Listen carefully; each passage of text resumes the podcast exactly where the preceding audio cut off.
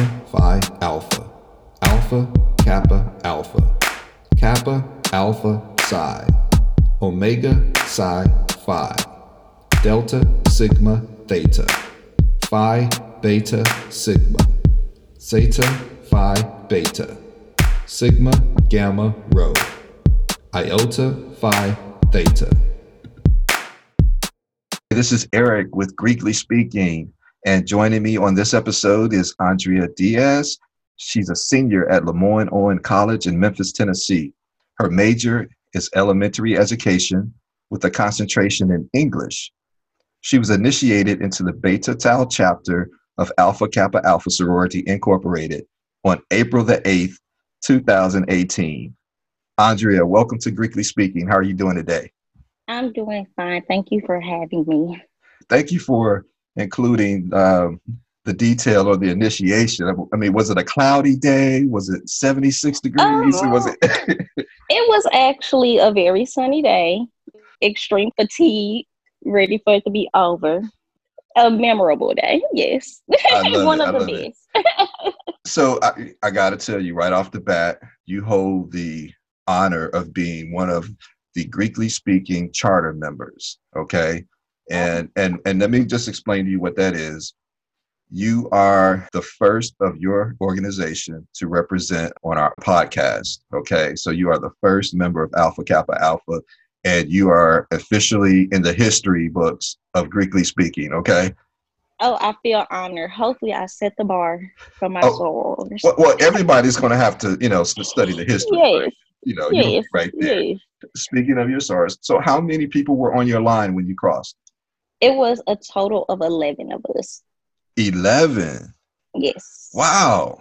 Okay. Not okay. that many. That That's small, like compared to everybody else in the organization, but our campus is very tiny. So 11 on our campus was like huge. That was like, ah, 11. So to us, that was big. Right. I graduated from a small campus, so I know how that goes. But that, that is a lot because you look at the percentage of the student body, you know, that's Greek. Um, I mean, did you have all Greeks uh, on campus at that time? I think so. I think our Deltas had a line come through in 18 as well. So I think everybody was on the yard. Okay. Yeah. Okay. Mm-hmm. Cool. So you said you had 11 online. What was the name of the line? The evolutions of resolutions. The evolutions of resolutions. Yep. I've not heard that one before. What number were you? I was number four. Number four. Yes. Oh man, were you happy with that? Yes. I mean, it wasn't so much about what number I was. Did they give you a line name? What did you I end did. up with? Uh, my name was unaccompanied. Unaccompanied. Yes. But of course, with the AKA in the middle. Oh gosh! Of, yes. of, course, of course, of mm-hmm. course. so, so how did you get that name? Because I'm like really friendly on campus, but just by myself most of the time. Because I was a transfer student to LeMoyne. I guess that's the way they looked at it. Just you didn't need yep. the whole entourage. No, no, no, no. Mm-mm. It's about quality, not quantity. So so, did you have any Greek influences? I mean, what inspired you to join your organization? Well, my mother, she's a member of Alpha Kappa Alpha. She pledged at Rust. Then my older sister, she pledged at Lane. Same org. That's not why I joined though. I, I guess like when I went to school, it wasn't the make me or break me situation. It kind of just found me, and it was just like my fit, if that makes sense. Okay, I understand. Did did you and your sister attend the same school at first, or no, she she um graduated at from Lane College um in spring fourteen. Okay, Lane. Okay. Yeah. Another HBCU. Oh, all through the family, all through. We do nothing else. and apparently nothing else but AKA. I mean. yeah, we got one more. We got one more, but she a little feisty. Uh oh. She's supposed she goes. She's supposed to go to Austin Peay. Okay. Um, okay. So she's gonna be our first non HBCU student too. Okay. So, so, we shall see. We're just waiting to see what happens with that one. Is what right? You, is what you're saying. Okay. Right. We we hoping for a transfer. No, just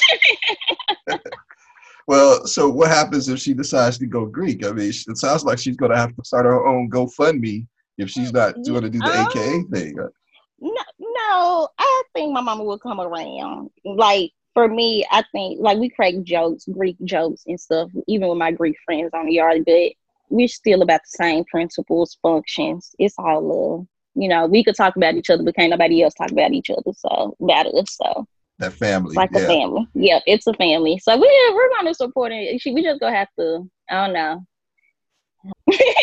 so so you have 11 you ladies still keep in touch given this whole social distancing thing going on we try as much as possible we have a group chat and i'm the last one that's still on campus because i graduate in december of this year so i'm okay. the last little flock of my line so we try to keep in touch and see each other as much as possible I, I was going to ask, was your family supportive of your decision to go Greek? But it obviously, if you had members of the same organization, what did yeah. what did they what did your folks say when you told them, "Hey, I'm going to go ahead and join Alpha Kappa Alpha"? Uh, well, my mom was really more so like, "Well, about time," because, like I said, it wasn't the highlight of my college career. I was trying to get in, get out, so I can make sure I got a job at the end of it. So when I was like, yeah, I think I'm gonna do it, she was like, well, about time, let's go. She was ready, had the money already in the account, like she was on top of it. So I mean, they were really supportive. They were happy that I decided to do it and mark this milestone. I'm very glad that I did. It was very enlightening to learn about so many different people and to go through so many conferences and build my leadership skills. So I've learned a lot. Yes. Okay. So have you um, had a chance to serve in any particular positions in, in your chapter? Yes, like I said, we're a small chapter, so we don't have the luxuries of having a person for each role. So I've served as the secretary, I served as treasurer, I served as vice president. I'm currently the president of the chapter. You know, yeah, we don't have it's not many of us, so you got to just go where you go to get the job done. and, and, and, it's really about what you do with that title, right? And you'll be able to add that to your list of credentials, right? Right. And, you know, take every opportunity to do something with it. How would you describe your Greek experience, you know, since joining? What impact has being a member of your organization had on your life?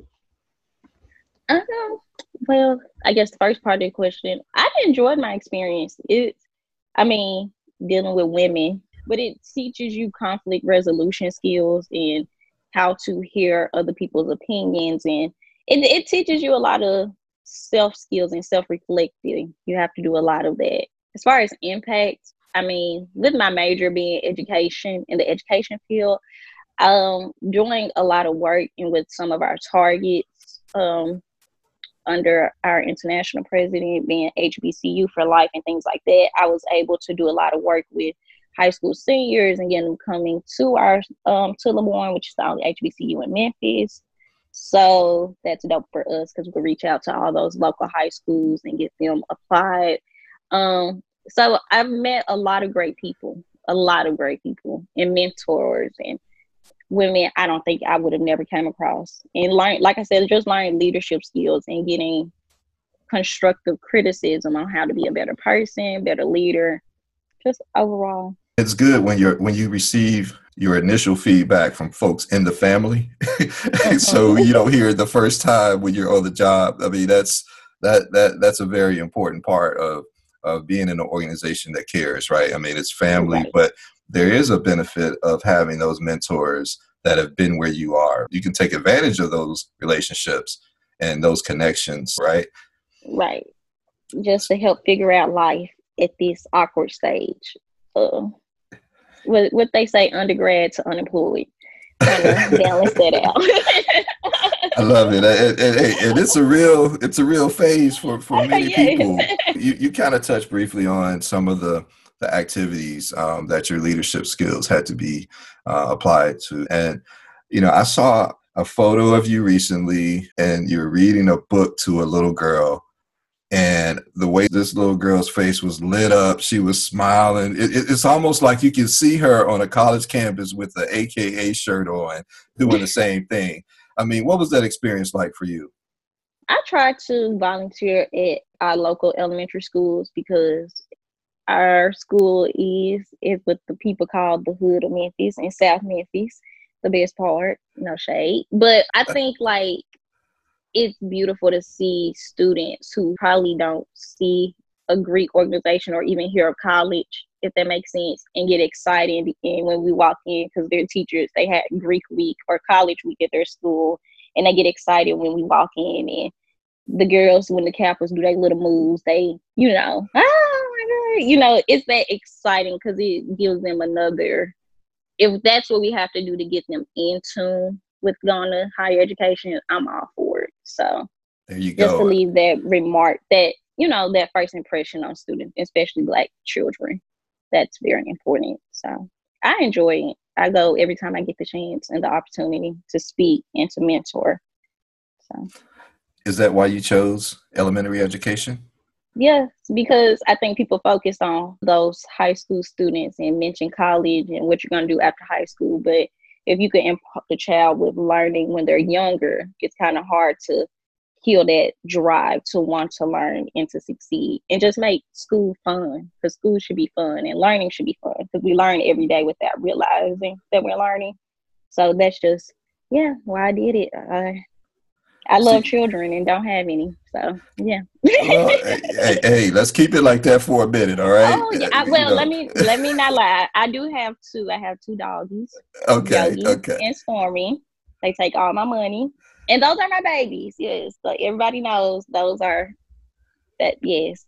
So you get some practice. You get you you, you know yes. what you know what it's like. That's that's yes. awesome. So did you enjoy school when when you were younger?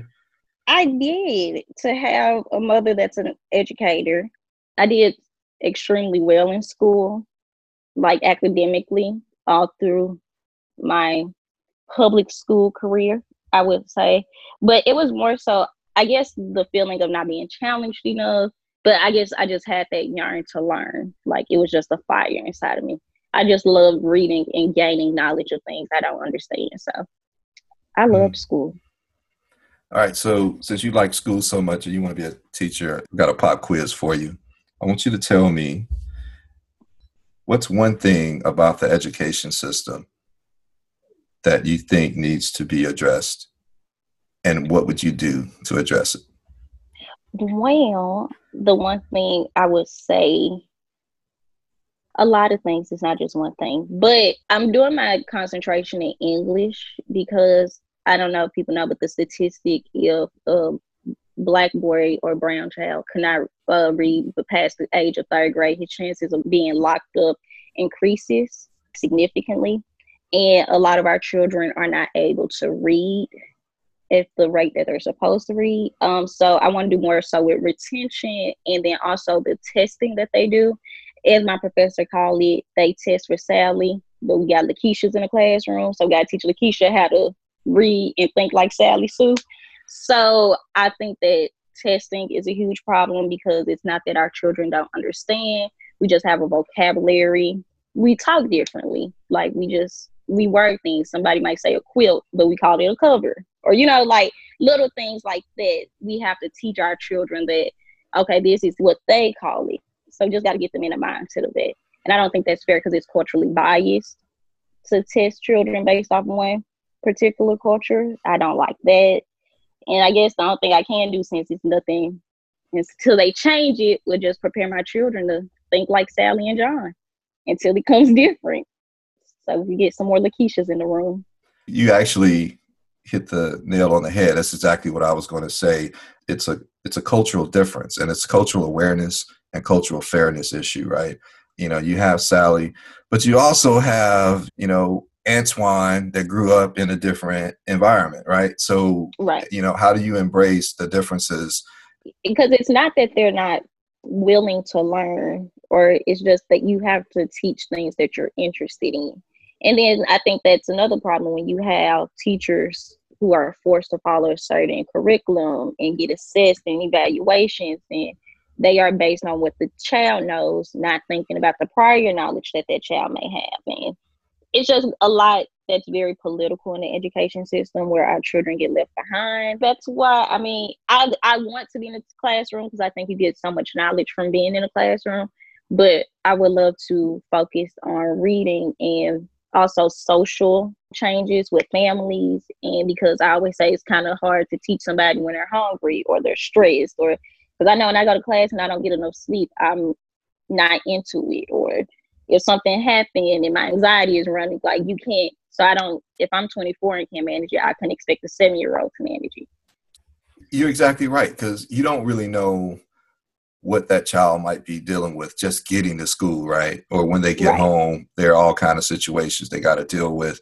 I mean, I mean, just growing up in Chicago, I, I, I can tell you horror stories but and and school was my escape you know right. but it's good that going into your profession you already have a perception of what these issues are right? And you're already considering not just the education but the well-being of the children that you will be coming in contact with. Because i think a lot of us that make it and you can define make it any way you want but a lot of us that make it through the system there's always a teacher at some point some administrator, some faculty member that we can point to had it not been for, you know, so and so, so and so, man. And that can be positive or negative. Well, that, that's true. You could, I mean, sometimes a negative impact could push a person further than the positive impact. So, I mean, teachers make the world go round. You can't have a doctor without a teacher. There's nothing in this world anybody could do without a teacher. Somebody has to teach you something. And I think what's taught must be taught. So whatever I've learned, I feel like I have a duty to teach it. So then they should go out and teach it to someone else. It's a universe. I think that's our duty as humans when God put us in there to have souls and to understand in complexes, we should teach whatever we learn. Because if not, it gets lost. What's the point of learning it if you're not going to share it? Each one teach one. I love Each it. Each one teach one. Yep, that's the goal. I hope. So you might not be in a classroom that long. You, it sounds like you might need to go that administration route and and make some changes happen. Uh, not administration. I think when people think of education, they think of like classroom principal, but education is very broad. Like you have programs like YMCA. Educators touch on so many bases. Like we touch on family issues, we touch on mental issues, we touch on every issue that that child has, and it's like forced on the educator to figure that out. So I think it's very broad. So I don't know, like I'm not focused in like a school building per se, because I know I want to do more with family issues and social issues. So a little mixture of both. So no, I don't see myself in the classroom for long. I just want to get the knowledge, so I could be more aware of what I'm talking about since I've been there and done it but you sound like you're very aware already. So I want you to keep that curiosity and, and that, that, that, thirst for knowledge. Keep that, okay? Because that'll take you further than any one lesson is the desire to, to learn more. So go for that. What's next for you after um, you finish up your senior year? Oh, what is next? I don't know. Like, I mean, you get a job probably in the classroom. Um, I know I want to start my master's program probably with sociology or something in that field starting in January. I don't know. I don't really make plans like that. Uh, that's not my MO per se. I think when we make plans, God laugh at us. I really feel like that because in 24 years of living, I made some plans and it's been, yeah. So I'm like, okay, I see what you're doing. So I just have that MO. I just say, I know what I want to do and then every day I try to do something to accomplish that. So that's it. my philosophy of living, I guess. like I set a goal. I just don't do timelines and you know things like that. Most people stress out about because I feel like when people do timelines, they just get so overwhelmed. And I've been there, and I have Crohn's disease. I got diagnosed when I was 15, so I spent a lot of time in hospitals, lots of time. So like God set me down early and was like, you can't move literally, you can't do anything literally. So I've learned patience and I've learned if it, it will happen. Like I do my part and the universe will take care of itself. So I just yeah. And, and it's hard to keep your eye on the prize and the clock at the same time. It, exactly. It, you know, you, you gotta let focus. one go. That's yes, right. You have to because you're forcing, and when you force things, you have to let it be. Because we would always, I don't know, I always tell you like if it's meant for you, it doesn't matter. We get so focused on the time frame, but if God say it's for you, it's going to be for you. Whether it comes later, now, in between, it's for you. So you just have to believe that it's for you, and you just work to get it, and just yeah, we're not supposed to worry or stress about it, which is hard. Don't get me wrong. It's not like I'm over here singing the kumbaya and doing yoga every day, but I just think that is what I strive to be to not fret or to not stress or worry. Like we can't have faith and stress and worry. It's an oxymoron. It doesn't belong. If you pray, why worry? If you worry, why pray, right? So let me ask this what advice would you give to someone who's considering joining a Greek organization and maybe on the fence, whether it's fraternity or sorority? Research it. I know people get tired of people saying that, but I would say that researching is very important. And even though there aren't many key point differences that you will learn on the websites and things between organizations, just find what fits for you. If you're a college student on campus, don't join because of the colors. Don't join because you like the calls and the girls or the boys all on you screaming. Like I would say join because you feel like it's a higher purpose. Also, don't worry about what can the organization do for you. See what can you do for that. Bring your talents and your aspirations into the organization, and then you can boom it. Because your chapter, even though it's a international organization, your chapter is your baby. Your chapter is only as great as its members. So that's what I would say. Find your fit. Also, for my fellow Greek people, I would also say just be open to teaching non Greeks. Like, I have to bring that onto our campus as the NPHC secretary. Like, we have a lot of students on our campus that, as many other HBCUs, that are first generation college students and don't have the access or probably don't know anything about Greek culture. That's our job and our duty to teach them because we literally had some people that didn't know the difference between the AKAs and alphas. They didn't understand the difference between sorority or fraternity. But it's like you can't get mad at if all they see us is skee-weeing, on our pinkies up. You can't get mad that they don't know us or our history because they know what we show. So we have to show them something different and teach them. Very well stated. You know, I, I think your future is very bright. And I know you're not about the planning per se, but I, I think you're going to do some good things. I, I know you got people in your circle that are going to make sure that happens, okay? Oh, well, I appreciate that. Andrea with Alpha Kappa Alpha Sorority Incorporated. Thank you for stopping by to talk to us on Greekly Speaking, okay? Well, I appreciate the invite.